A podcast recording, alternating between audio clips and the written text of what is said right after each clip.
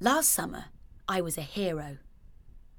Not for long, just long enough to grow a giant cucumber. A cucumber fit for a queen. The whole thing began one morning when Mrs. Mapleton came into class all bright eyed and bubbly with excitement. I had the most brilliant idea last night, children, she said, in the bath. She's always having brilliant ideas in her bath. I've been racking my brain for weeks to find something we could all do to celebrate the Queen's Jubilee. Guess what? We're going to dig our very own school vegetable garden. We'll call it the Queen's Jubilee Garden. We're going to grow our own vegetables, children carrots, potatoes, onions, parsley.